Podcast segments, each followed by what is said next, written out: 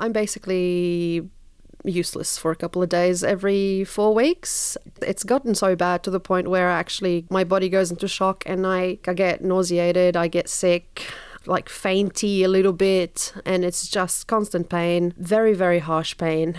My blood pressure shoots up. It's all very uh, very debilitating and i basically can't work can't study. I rely on medication basically to just get on that's sabine she's in her second year of clinical science at macquarie uni and she suffers from endometriosis migraine and really crippling menstrual cramps She's one of the many millions of Australians living with chronic and reoccurring pain.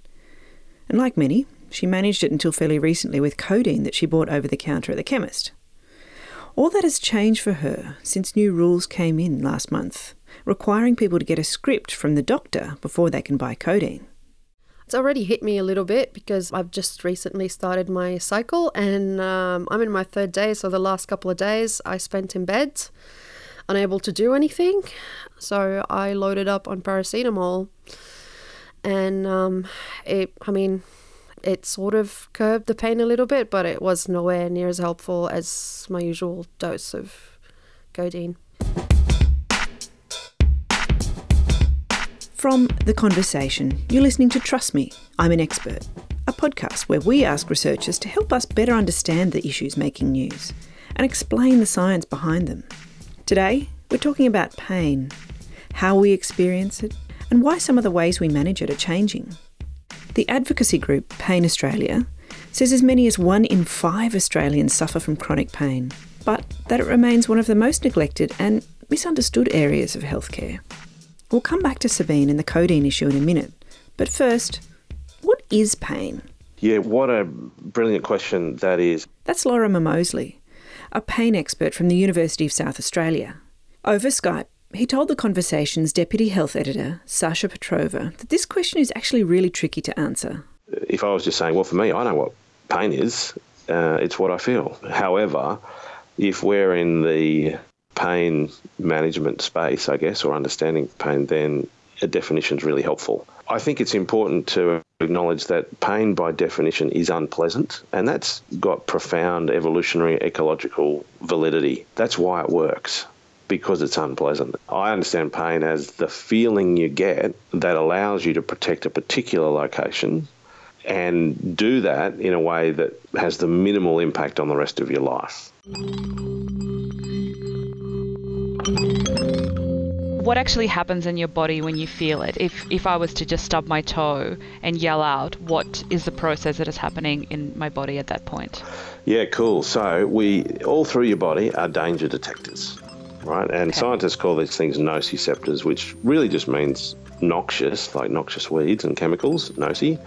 Ceptors meaning receptors, so that it's it's noxious receptors, or I say danger detectors.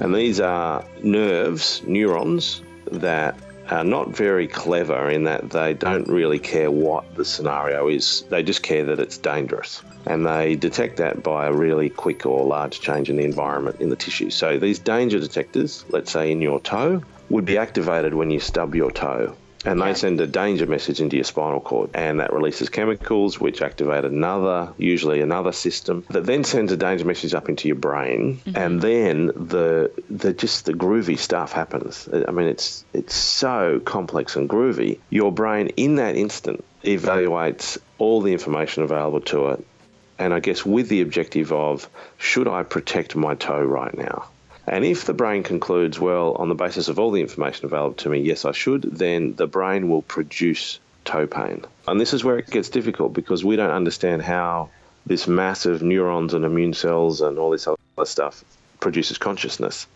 right? Mm. But pain is in consciousness, right? You can't have pain and not know you've got pain. Yeah, so a rock can't experience pain.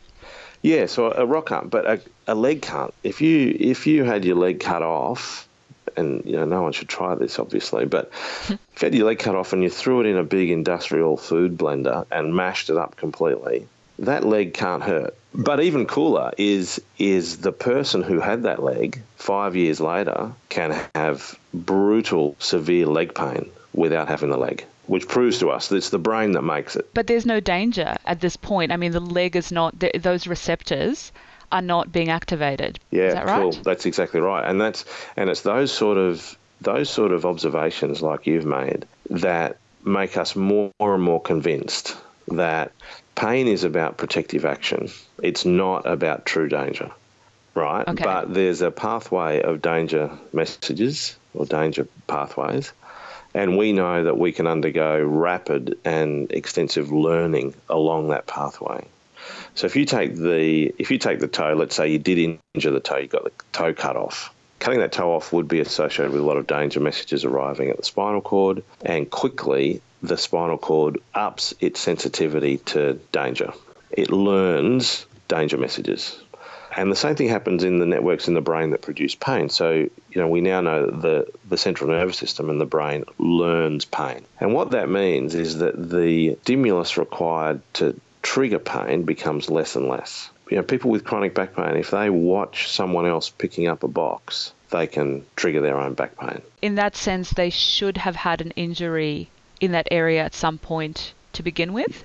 Is that yeah, right? usually, yeah, but Yeah. Uh, it doesn't have to be. It doesn't actually have to be an injury, but I would say that the vast majority of occasions they would have had something happen in their tissues that activated danger detectors. So when you look at the activation, the relationship between activation of danger detectors and pain, it's actually not what you would expect. When you have a catastrophic injury, you're less likely to feel pain than if you have a medium injury, which is quite remarkable, right? But when you think about pain as being a protective device, right? If it's not catastrophic, it's you know it's a fracture, which sounds catastrophic, but it's not life-threatening. It makes a lot of sense to make the fracture hurt or to make the shoulder that's been dislocated hurt. But if you've got multiple trauma in a car accident and you're in a life-threatening situation, the brain is clever enough to say pain's not in your best interest right now.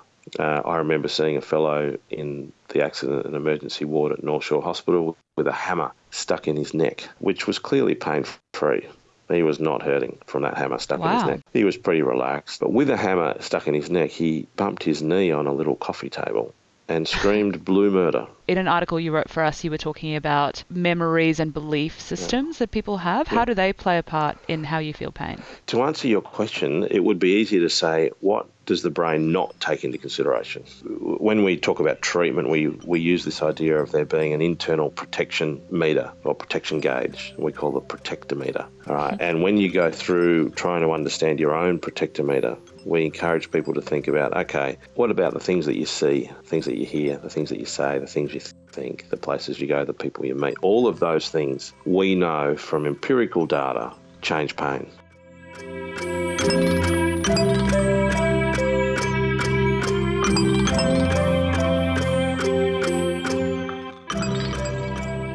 If you get a, your blood taken, if you're a man and you get your blood taken by a woman, it hurts more than if it's taken by another man. And so, what do you think is, is accounting for that? The social cues, I would presume that we might have something in us socially that suggests it's it's safer to look after yourself when you're in the company of one sex rather than the other.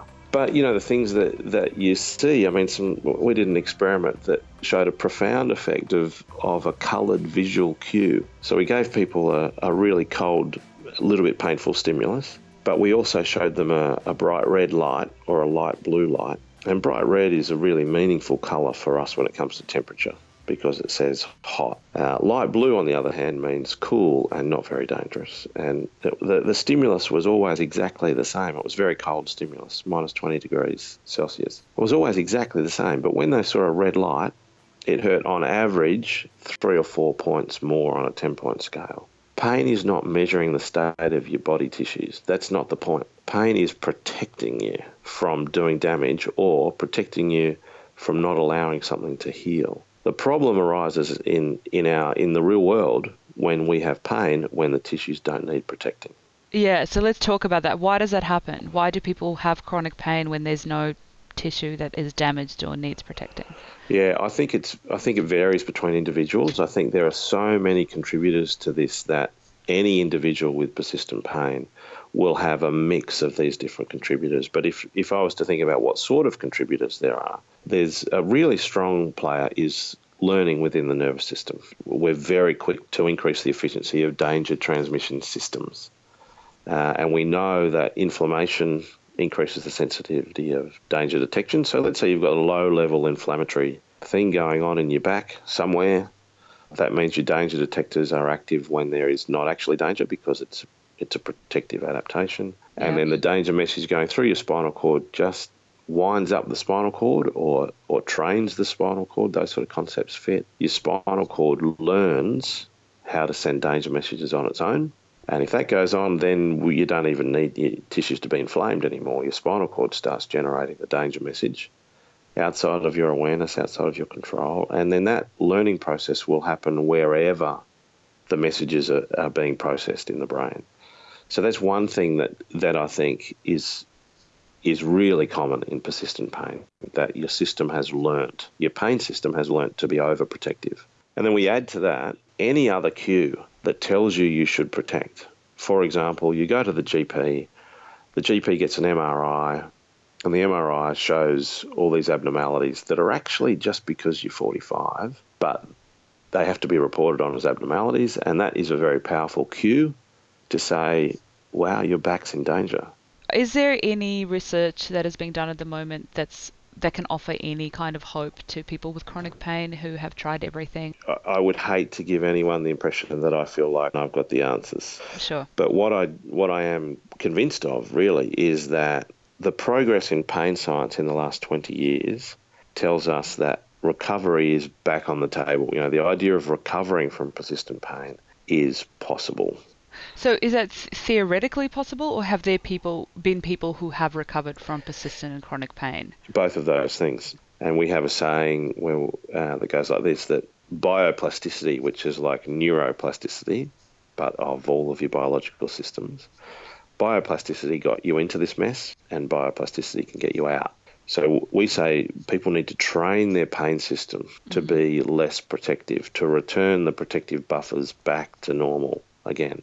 So how do we do that? I mean, the $64 million question is for anyone who's in persistent pain is okay, well, how do I do this? There are resources available to learn about pain and to learn why we know you have pain even if you don't have an injury. To understand that pain is influenced by the state of your tissues, but also what you think, what you do, what you say, what you hear, who you're with, the context, all of those things influence pain. Once you understand that, then find yourself a good coach, which is often a, a physio or uh, maybe a psychologist or an exercise physiologist, who can guide you in training your pain system to be less protective. The, the theory would say, yeah, that will work. The empirical data, the evidence, is now coming back in saying, and it does work.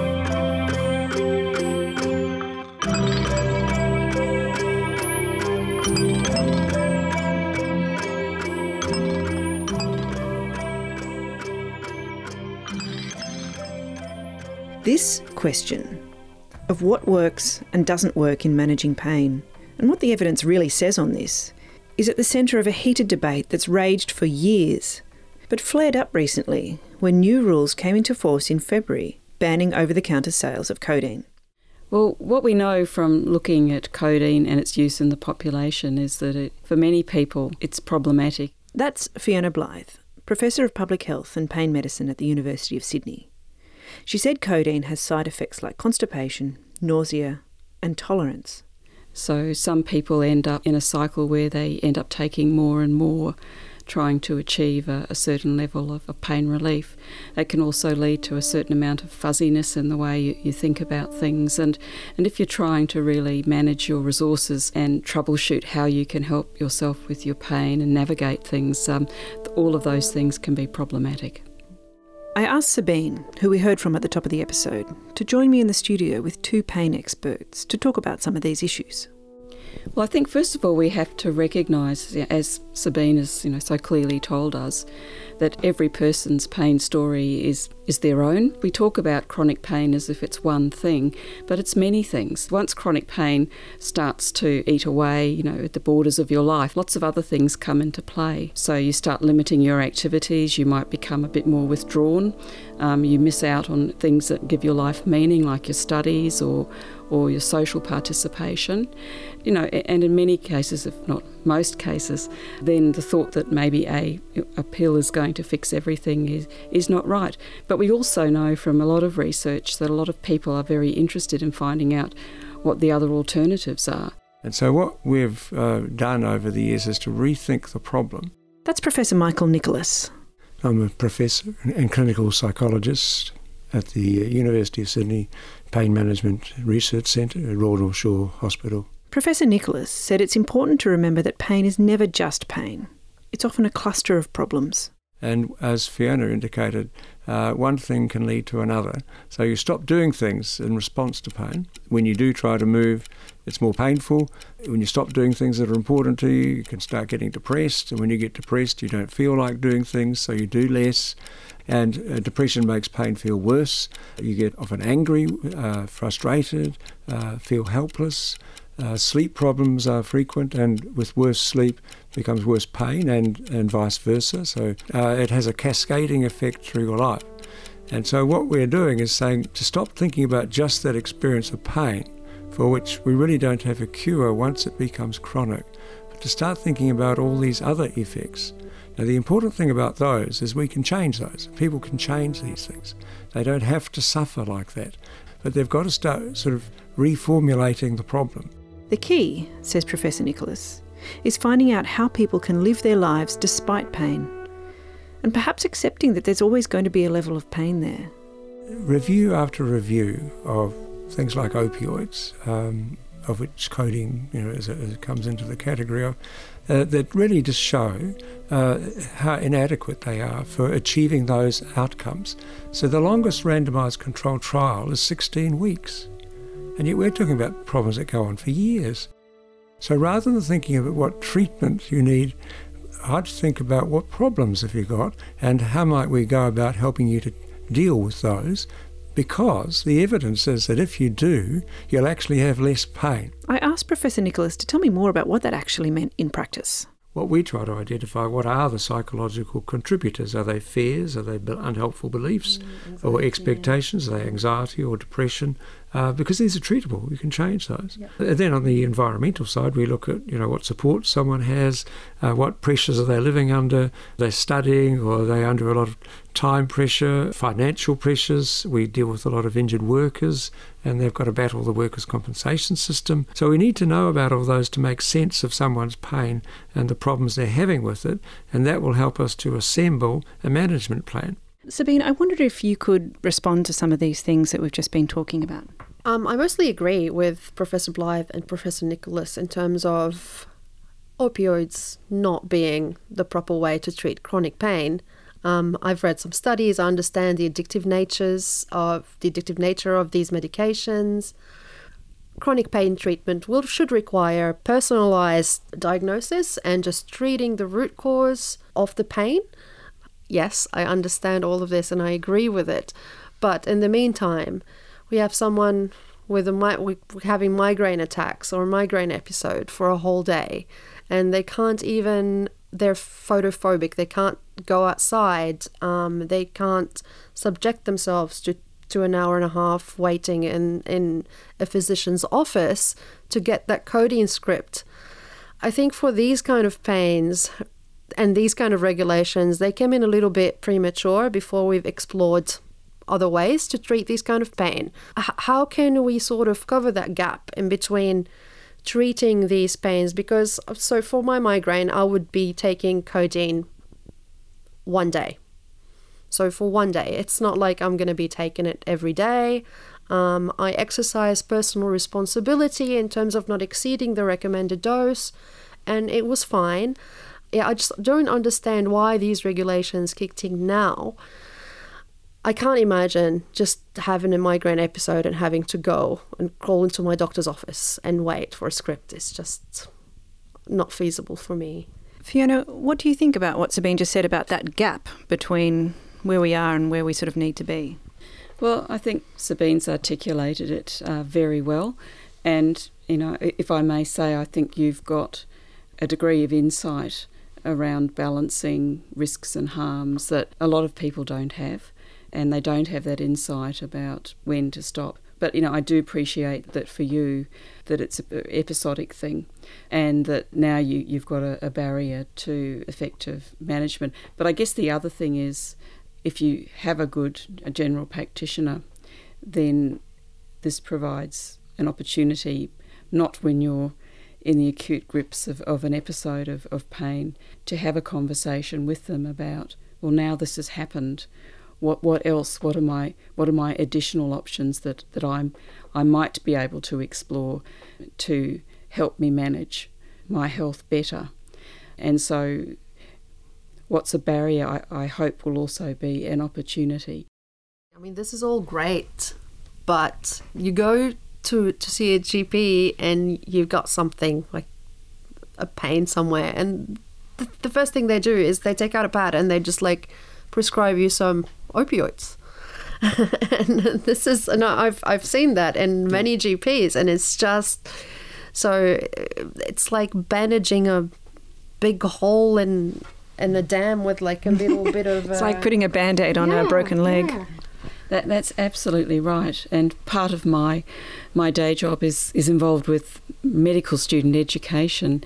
And, you know, we, we're pushing really hard to have a properly integrated curriculum in, in pain management because when I went through medical school, we had about one hour on acute pain, and the whole concept of chronic pain and how it's so very different from acute pain was was not something that was ever on our horizon, and um, and I think unfortunately your experience is is really all too common. So I think that's part of the integrated approach is educating and empowering patients and consumers. So you go in expecting more than that, Yep. um, but also helping um, people who are working in the health workforce, you know, helping to upskill them and training the next generation as well, so that we, we have a really big system shift in how people like you experience interacting with healthcare systems. Do you believe with these regulations coming in um, that people would turn more to self medication, whether being with other kind of medication or alcohol or anything? Look, I think that's a, a potential risk, particularly if people don't have good access to a general practitioner in, in some areas. But that's, I think, why we're very keen to to say that a general practitioner is not the only gatekeeper to better understanding, and also some tools to help you manage it. And what we need to do is to to let people know that, so they don't feel that, that they have to to find an alternative that's actually also going to give them harm in the long run.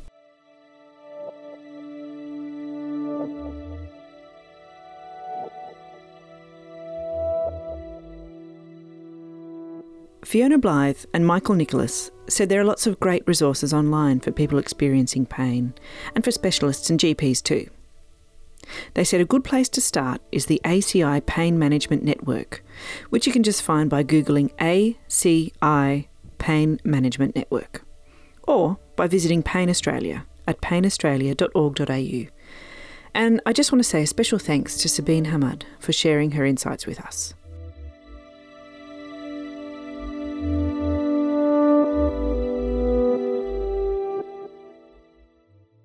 The codeine crackdown is part of a bigger issue here higher rates of opioid use, often among people who first started taking it to manage their pain.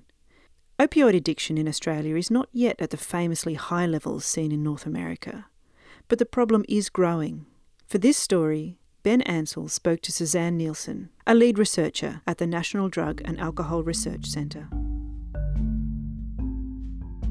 I think there's a big shift in the knowledge, certainly from the pain specialist. We're seeing uh, much less of a tendency to use opioids and definitely not to use opioids first line.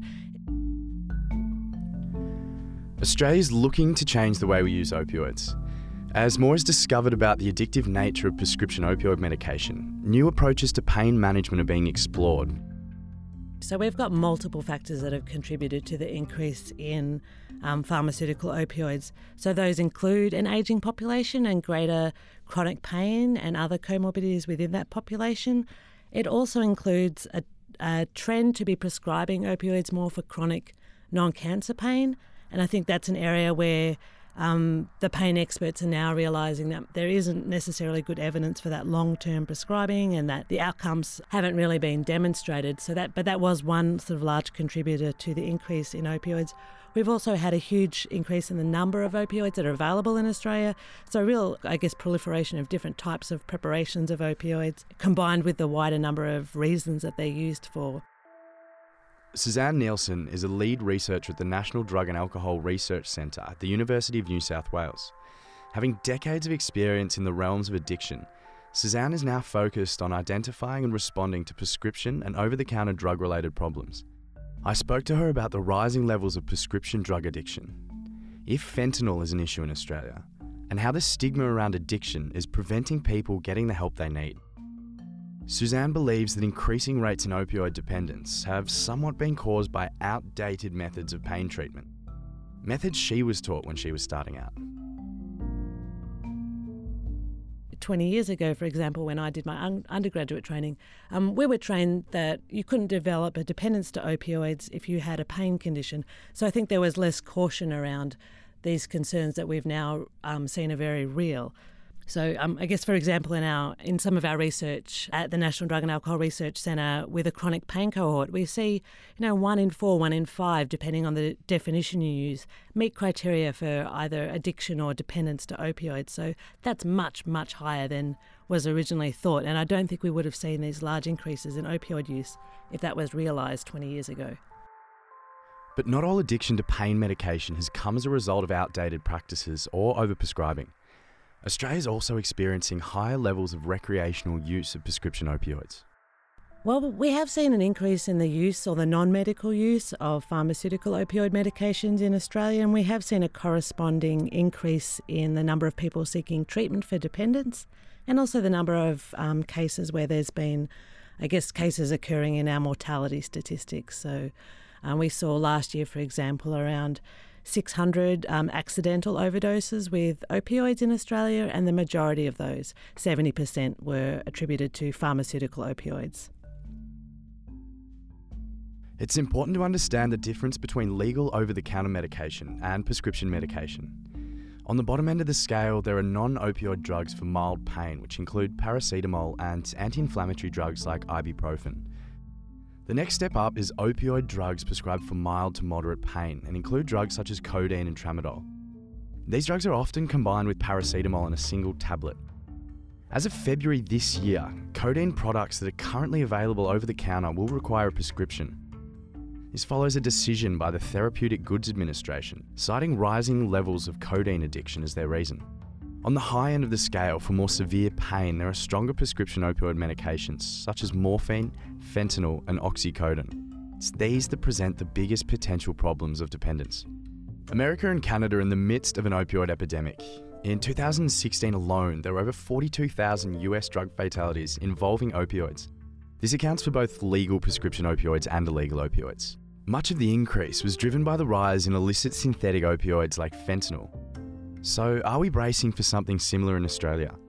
According to Suzanne, illegal fentanyl does not currently present a major issue in Australia, with only a few documented cases. There was a case series that was published from Victoria um, where they concluded in that in that publication that there was nine cases of fentanyl contaminated heroin. We've seen these cases, but we haven't seen, I guess, a widespread pattern of that. We haven't seen evidence of it, but again, if you're not monitoring for it, you might not see it. So it's one of those things where we really have to um, keep a very sharp focus on this because the public health implications of missing it could be huge. Being able to detect rises in fentanyl in Australia is hugely important. If it happens in Australia, it's critical that we know early and we're able to respond. We have a current study at the National Drug and Alcohol Research Centre where we are um, monitoring for signs of illicit fentanyl use in our heroin supply, and that's something that's been done in collaboration with uh, Dr. Monica Barratt and also the staff at the Medically Supervised Injecting Centre.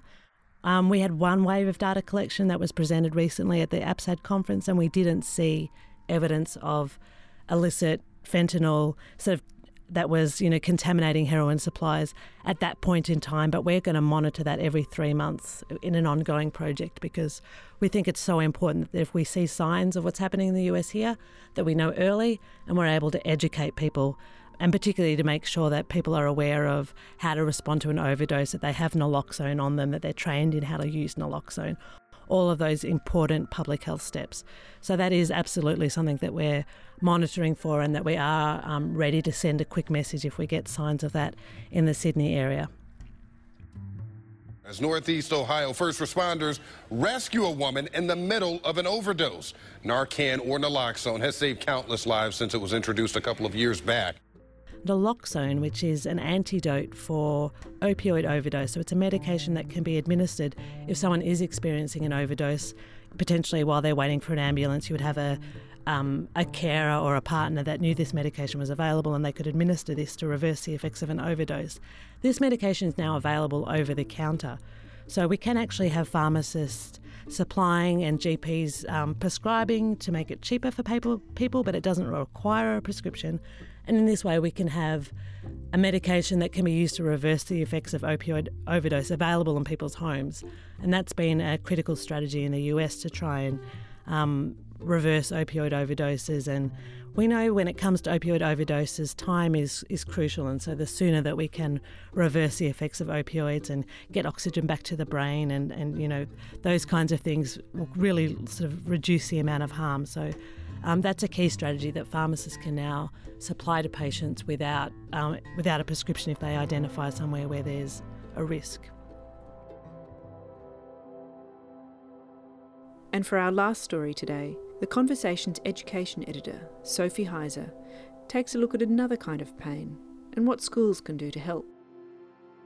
Before we begin, because we will be talking about mental health, suicide, and self harm in this episode, I'd like to remind listeners that you can reach Lifeline at 131114, and Kids Helpline can be reached at 1 800 55 1 800.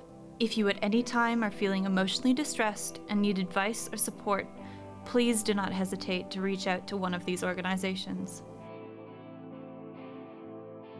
You no doubt will have heard about one of this summer's saddest stories the suicide of 14 year old Amy Dolly Everett as a result of bullying. The very sad news about Amy Dolly Everett drew a lot of attention, but experts warn us that there are helpful and harmful ways of talking about these subjects. I would say most schools are working on those things at the moment, but there's always scope for improvement.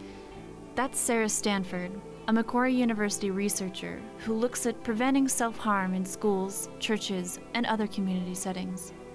In a recent article on The Conversation, she argued that talking about suicide and self harm in schools can save lives, if it's done right.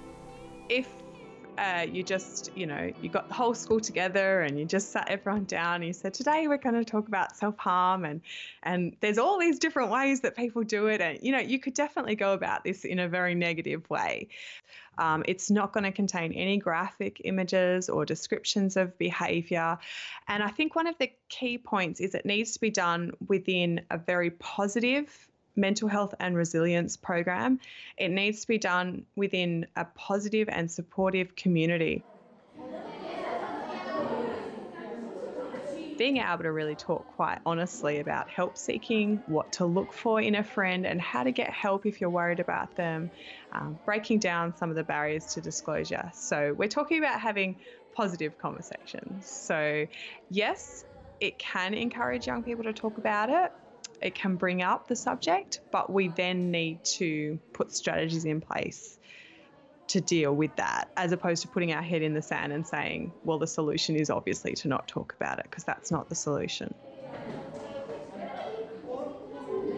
Uh, there are some very careful ways to do it, and there are a couple of programs that actually have some research supporting that this is a safe way to do it. The research also indicates, much like media guidelines around suicide reporting, that talking positively and not giving people something to copycat is important. There's the Safe Talk program, uh, which has got some good uh, research supporting it, just in terms of showing that uh, the students felt better after doing like less suicidal ideation after the program, and they felt better able to reach out for support. Safe Talk is a workshop that says it trains anyone over the age of 15, regardless of prior experience or training, to become a suicide alert helper. That means getting practical insights on how to identify someone at risk and connect them to resources that can help. Another program Sarah said was backed by good evidence is called Signs of Self Injury, which focuses on identifying and helping students get help when they're self harming. I think one area of challenge for schools as well is that we also need parents to know how to respond because young people will need to talk to their parents about it, and parents can feel quite overwhelmed talking about uh, self harm or suicidal thoughts. Another aspect of it is online services. That can really help people because it can be so much less of a, a barrier to go online and do an online chat and to read some resources online rather than to go and walk into a counsellor's office. That can be much harder. You know, an extra school counsellor, more funding for welfare staff. I think that would really help schools so much. Um, obviously funding for the research so that we have increasing confidence about how to approach suicide and self harm prevention in the schools. Sarah said schools are an important part of the suicide prevention picture because that's the place where young people are all in one spot. Much of the evidence based programs focus on spotting warning signs among students, and it's not always what you'd imagine. So, not everyone who self harms or is thinking about suicide, not everyone, uh, you know, is depressed, anxious, has low self esteem. You know, there's a lot of very strong risk factors that we're familiar with. And it's good to be familiar with that those things are risk factors and that they can increase the risk. But that's, it can become a limiting way of looking at the situation because there could be young people that are self harming. There are young people that are self harming that don't have any of those typical risk factors. They're not depressed, they're not anxious. Some of them are just doing it as a way of coping because they've seen that they've got that idea from someone, uh, whether it's in a movie or from a friend, and they're using it as a as a coping strategy. Uh, they're using it to handle their emotions. They're not always depressed and anxious. You know, there's some young people that are actually showing more aggressive um, and more antisocial behaviours that are also at greater risk uh, for self harming. So, what signs can people look for?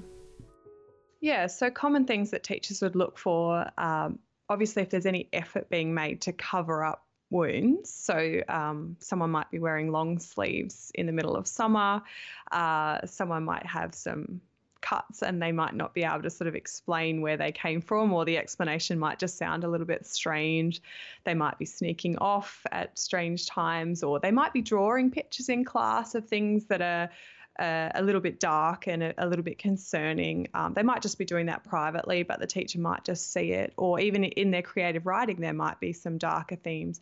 There can be so many different things. Sometimes it's just a change. Just to all the parents, um, please check your children, talk to them, talk to them about their relationships, talk to them about their bullying, whichever way it might be happening please just talk to your children and anybody else. And remember, speak even if your voice shakes. That was Tick Everett speaking to the media after the death of his daughter, Dolly. What he's saying there, Sarah says, is good advice for parents. You know, sometimes when we hear really tragic stories of, of bullying and, and um, abuse being carried out online, unfortunately, the young people or the children haven't always asked for help. Sometimes they've really kept that to themselves. So that can be unhelpful. Um, and so we need to, as parents and as carers and as mentors, we need to be building in the habits from an early age that we talk about what's happening online, that there's nothing that you can't talk about, and sort of having that dialogue about what's going on. But what if you don't see a sign?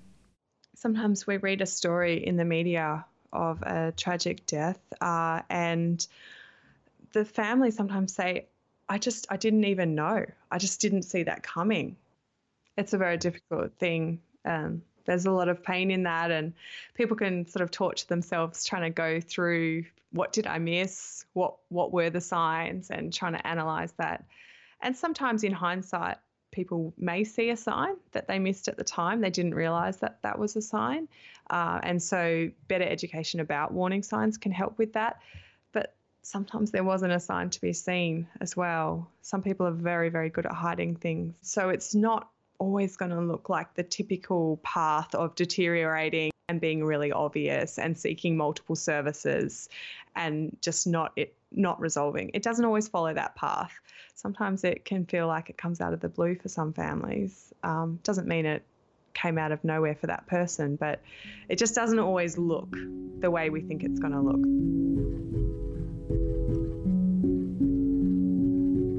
But when we're talking about why people are doing it and is it just for attention, you know, a lot of the time it's a really response to a very deep pain.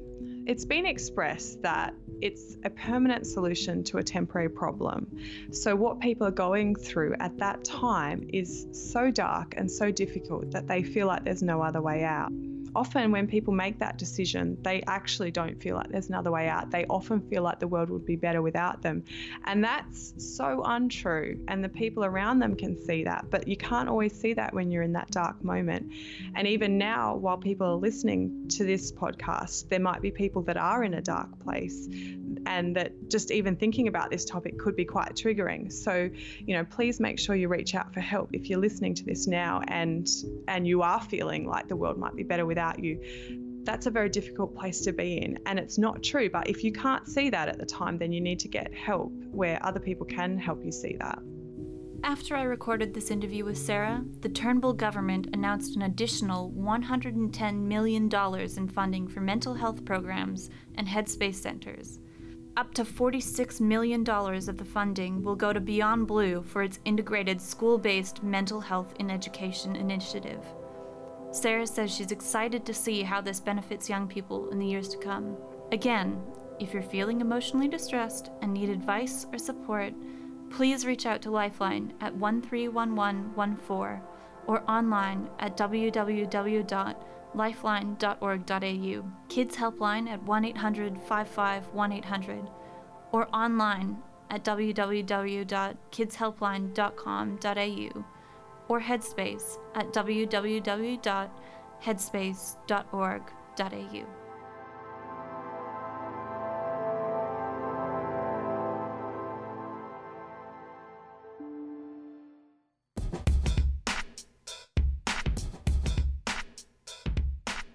Trust Me, I'm an Expert is produced by The Conversation, and we put out a new episode at the start of every month. Special thanks to The Conversation's intern, Ben Ansell, to Conversation editors Sophie Heiser and Sasha Petrova, and to the academic experts who made time to help us better understand pain Lorimer Moseley, Fiona Blyth, Michael Nicholas, Suzanne Nielsen, and Sarah Stanford. Our theme beats are by Uncle Ho from Elephant Tracks, and we've used music in this episode from Free Music Archive. You can see a full list of credits on our website at theconversation.com.